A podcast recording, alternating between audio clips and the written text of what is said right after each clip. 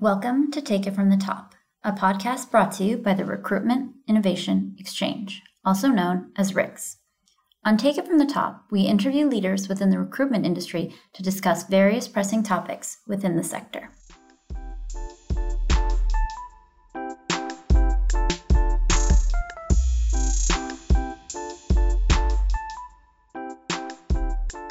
Hello, everybody, and welcome to another episode of Take It From the Top, brought to you by the Recruitment Innovation Exchange. I'm your host, Vinda Souza, the Vice President of Global Communications at Bullhorn, and today we have Andrew Karpie, a lead analyst at Spend Matters, focusing on the contingent workforce and services technology solution space. Thanks for joining us, Andrew. Hey, thank you, Vinda. It's great to be on. Fantastic. So I just want to start off with a little bit of background. Sure. Could you share a bit about your career and how you got into the space and explain to us what it means to be the research director of services and labor procurement? I mean, I've known you for almost a decade and you've been covering this space pretty intensely, so I'd love to hear about your trajectory. Yeah, sure, absolutely. So um, um, I I'm I'm a relative newcomer to the space. Uh, after um, having had a career in uh, technology and services businesses um, uh, in varying capacities uh, over quite a long period of time, and uh, I uh, I became much more involved in the space. Uh, it's been about eight years ago, um, at which time I decided I wanted to um, have less to do with management and more to do with uh, research and analysis. And uh, so I joined uh, Staffing Industry Analysts and uh, became involved in um, looking at um, technology and, and changes in the staffing industry that were occurring and became focused on um, online platforms. Um, was probably one of the first analysts to do that at the time and have been covering that area since. Um, about five years ago, I joined Spend Matters, and uh, I have been working as the uh, as the research director of uh, contingent workforce and services procurement solutions. Um, Spend Matters uh, is a research and advisory firm that focuses on technology and innovation in the uh, procurement area, um, which is uh, broad and extends beyond contingent workforce, but it does include contingent workforce, and uh, that is the area that I have been covering mainly from the from the enterprise buyer perspective. Love it. Um, so, Andrew, I'm going to jump right into it. Sure. I mean, some of our key themes, obviously, knowing you through your you know experience with SIA and now at Spend Matters, you never pull any punches, which I respect. um, okay. you know, one of our core themes for next year is around future proofing your business in a changing macroeconomic landscape. Mm-hmm. And you've said in, in previous research reports, staffing firms have been increasingly using technology for process streamlining, but have not yet been innovating in terms of business model, products, and services. I'd love to hear more about that and what you think firms need to do in order to get ahead of the competition. yeah, well, I guess I was pulling no punches there. Uh, probably too harsh of a uh, of an assessment, uh, but um, h- however, uh, basically probably true. Um, uh, uh, you know, we've discussed um, that staffing first staffing firms first began automating. Uh, you know, it's not it's hasn't been that long ago, 20, 25 years ago, with ATS solutions, and um, you know, from my standpoint, basically everything technology wise that has been done uh, from that time to today um, has been in support of the uh, uh, of the standard conventional temporary staffing staffing model. There there have been technologies that obviously have been uh, have have been applied in the recruitment area. Um, uh, the suites uh, ATS solutions have expanded to full staffing solution suites, uh, such as Bullhorns, mm-hmm. and um, but but overall, um, there has been very little uh, use of technology to to drive new business models and new services. In my in my opinion.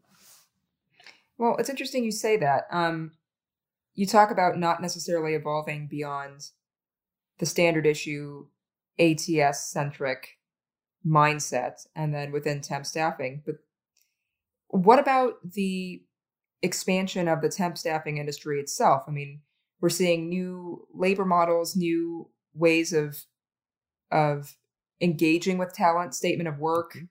the onset of digital staffing platforms, candidate self-service portals, um, talent aggregators, and of course, you know, the ever nascent but always on the horizon operationalization, I guess, of artificial intelligence. Um, mm-hmm.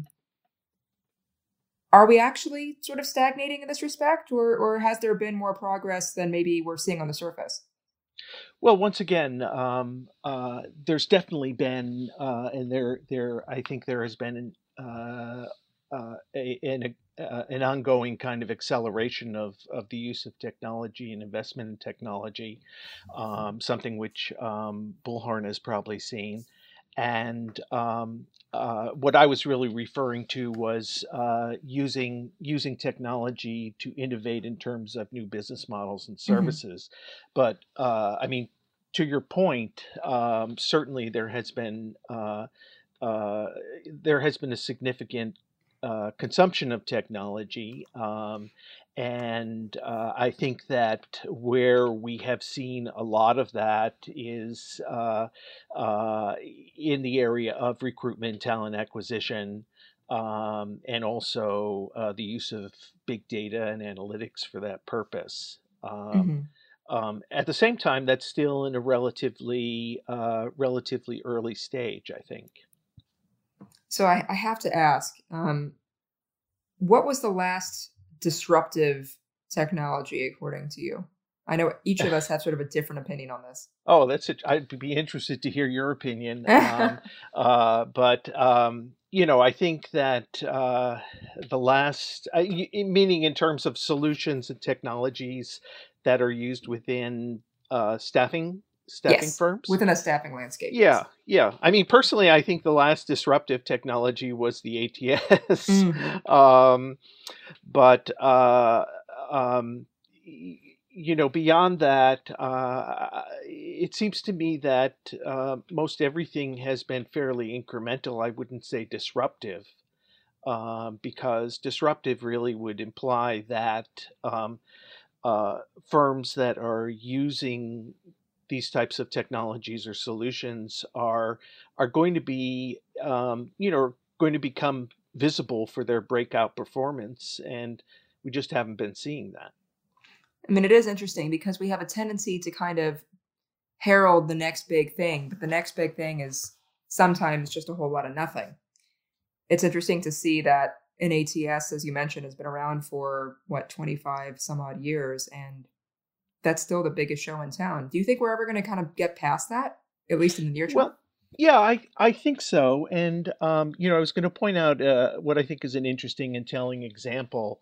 Um, uh, and I, am sure this is occurring in a number of other different ways. But um, uh, about uh, at the end of last year, um, a company called ShiftGig yes. um, uh, made an interesting pivot and it kind of shed uh, it was an online platform a kind of online marketplace for the hospitality industry and it kind of shed its uh, you know quote unquote staffing operations um, and it, uh, it it changed uh, it pivoted from being an online uh, staffing uh, marketplace type of business in something on the order of 12 i think metropolitan areas to be to becoming a technology solution a pure play technology solution aimed at staffing staffing firms and a part of the deal uh, in that pivot uh, there were two staffing firms i'm not going to mention them by name but um, because i don't recall exactly mm-hmm. their their exact names, but um, they were involved in the hospitality industry and they had been users apparently or some way connected with the ShiftGig software. Um, and uh, when they acquired the uh, the staffing uh, operations of of ShiftGig, uh, they also continued to use the uh, ShiftGig uh, um, online platform and uh, and ShiftGig has gone ahead to to go into business to provide that platform to other staffing businesses. What I find interesting about that is that staffing businesses are not so much using it as a uh, as an external marketplace. They are using it within their own staffing businesses as a way to uh, accomplish a number of different things, uh, uh, which is to um, compress time by allowing their clients to have uh, more upfront access to uh, to the uh, to the workers that the staffing firm uh, is able to offer. So uh, rather than doing a kind of uh, just a kind of job req, um, the the clients are able to go and look into the staffing firm's in effect database Mhm. um, and identify uh, workers that they would like to to hire and uh, press a button uh, in effect and uh, get that worker engaged through a mobile application So it's like uh, talent a la carte.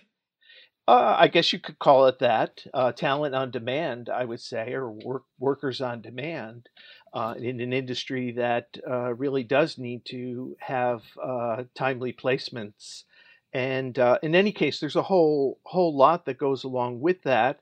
But it's really kind of a hybrid of the traditional staffing model. The staffing companies uh, remain in control of their workforce. They're responsible for talent acquisition um, but uh, it's it's it's uh, it's a much more evolved model um, that has many benefits for uh, all of the parties involved. We don't, you know, we it's early days. We don't know where that's going to go, but I think that would be a case of of uh, using technology to innovate and change the standard model. So mm, that's interesting, and it kind of, you know, on the subject of differentiating between incremental improvement and then potentially just sort of large scale disruption. Mhm. I'm thinking of artificial intelligence. I know that it's nascent, but I would argue that that is the most recent disruptive technology, both in staffing and pretty much in every application one could imagine. You know, we we do annual research every year, uh, global recruitment insights and data, um, and that research found that 55% of staffing professionals feel that artificial intelligence will have a positive impact on candidate and customer engagement. Do you find that plausible or perhaps a little bit optimistic? Yeah, definitely. I, I definitely find it plausible. Um, um, of course, uh, of course, uh, applications of technology do not always work the way they're intended, um, but um, it's certainly plausible. I mean, I, you know, my view of the use of uh, AI and machine learning uh, in uh, the recruitment and workforce management space is that, um, particularly in the recruiting space, is that it's been largely applied to uh, to matching um, and being able to identify uh, candidates and create short lists of candidates. Um, and that has been valuable. And of course, uh, one of the uh, the key um, uh, the key outcomes that we're looking for is being able to uh, reduce the time the recruiters uh, are using are, are are spending in uh, in kind of uh, dead weight tasks and um, and so um, to that extent I, I think that is that has helped. Um, but I I think that the um, the full power of AI has has yet to be has yet to be realized. Um, and uh, that would come more with uh, I think what AI is good at uh, is being able to look at data and find uh, new patterns and arrive at new insights. So, um, you know, I think about um, what the company, uh, and this is going back a while, but what the company Entelo was doing Mhm. quite early in terms of uh, being able to identify passive candidates by keeping track of data in the market and, and looking for basically its AI was looking for certain characteristics of workers that popped up in their profiles and so forth that might have indicated that they were um, you know, their, the probability of them being uh, um, passive candidates was increasing. Um, so, uh, you know, I think there's a whole lot that AI will be able to do. Um, there's also the use of chatbots, which is still at a pretty early stage. Um, and uh, I think the jury is still out on, you know, how how that will work, but we're also going through a generational change and shift, um, if it hasn't happened already. Uh, and, um, you know, I think uh, something like chatbots uh, uh and interactive AI um, is something that uh, um, uh, a new demographic or a different demographic may be more prone to take as normal. Okay, that's fair. Um, now, how interested are you in AI, Andrew? Before I kind of dive into the next set of questions. Yeah, yeah. Well, um, I I'm very interested in it, but unfortunately, I haven't uh, I haven't been able to spend that much of my time um, uh, doing research in the area of AI uh, particularly with respect to staffing, for example, and uh, human capital management. Mm-hmm. So, um, you know, so I'm far from, unfortunately, I'm far from an expert, although I need to to really work on that. No worries at all. But you are an expert in the area of procurement. So, can you talk a little bit about some of the technologies that you see firms hedging their bets on, staking the farm on, as it were? Hmm. Yeah. Well, you know, I think uh, I think uh, in terms of contingent workforce uh, and procurement as such, uh, I think there is. Um, uh, you know that's another area where frankly there isn't i don't see a lot of innovation going on uh, in most companies um, uh, contingent workforce and procurement and technology generally means uh, vms solutions mm. still today so there are some outlier companies that that are going beyond that, but um, uh, you know, and I you think, wouldn't define VMS as disruptive. Well, dis- it was disruptive, certainly, and maybe it's still being disruptive, but um, you know, it's it's once again, it's like a 20, 20 25 year old solution. Mm-hmm. So uh, I, I I think there are a number of interesting things going on in the enterprise area of contingent workforce that I that I would mention though, um, and one of those is uh, uh, the um, the question of uh, what part of the organization is going to be more involved in uh, managing contingent workforce and the sourcing of it and engagement of it, whether it's going to be procurement or whether it's going to be HR or whether it's going to be both. Uh, and uh, I think that's that's we're we're at a point where, depending upon whom you talk to, um, among larger enterprises, apparently some of the data reflects that um, it's about a 50-50 split today in terms of which organization has the most influence over the uh, sourcing and management of of contingent workforce.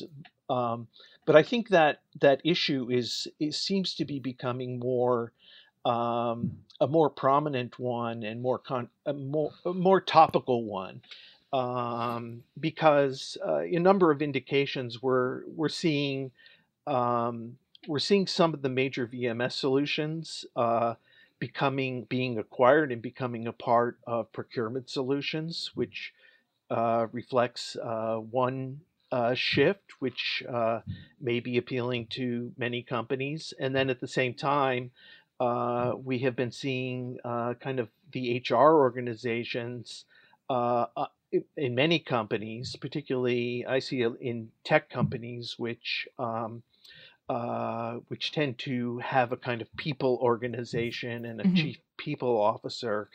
Um, those types of companies are you know definitely uh, definitely seeing the importance of the contingent workforce and uh, being able to manage contingent and permanent workforce in totality. Um, so you know I think I think this is something that's not so much technology driven, but um, it's more something that I think is going to impact the technology um, and how it's used and how it's invested in on the enterprise side.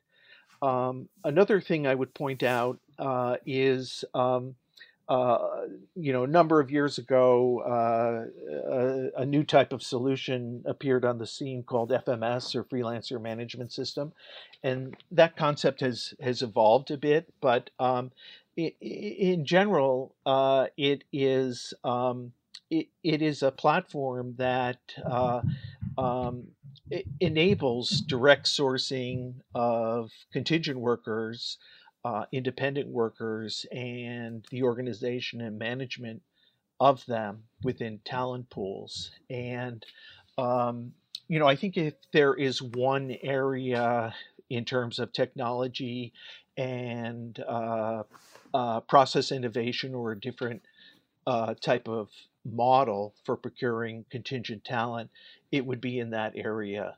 Um, there are a good number of of uh, solution providers that have cropped up, and mm-hmm. uh, and and I think increasingly, uh, you know, an increasing number of companies and organizations are are really focusing on this. And I, I I've talked to some providers and some companies, and I think there is a um, we're we've been seeing an acceleration of interest in adoption that's that has been occurring really just in the last year and a half or so.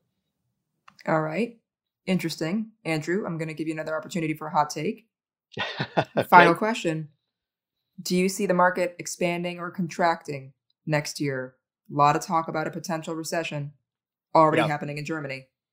Yes. Okay. So you're talking about this the staffing market and the staffing industry. Um, there seems well, there seems to be some cooling off, some indications of some cooling off uh, in terms of you know just looking at uh, the staffing industry itself.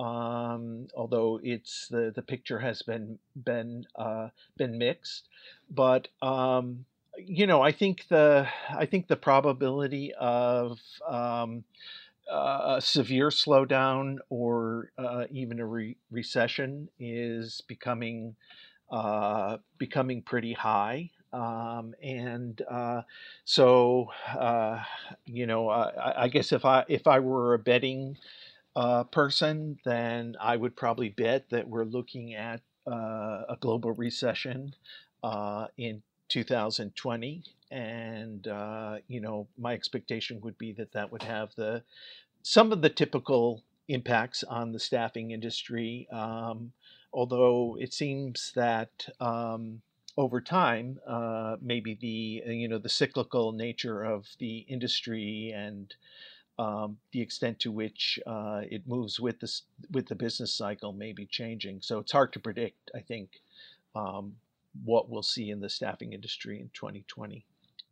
Either way, I'm sure it's going to be an interesting ride. I think it's going to be interesting. Yeah. Thank you, as always, for your time, Andrew. It's a delight to speak to you. And Thank I'm you very much. Uh, you've been a friend of Bullhorn for so many years. Thank you very much, Vinda. It has been a great pleasure to, to talk to you today.